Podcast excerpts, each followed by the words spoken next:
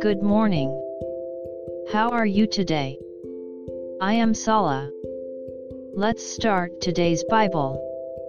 Today's Bible verse is 1 Timothy 1:19.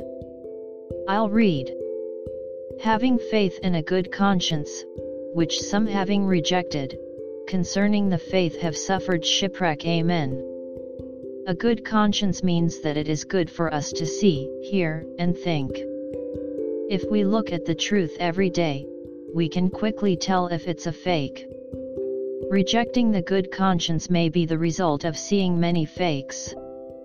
Some have stumbled religiously. The truth is the Word of God the Father, the cross of Jesus, and the Holy Spirit in us. May we touch the God of truth today as well. God bless you.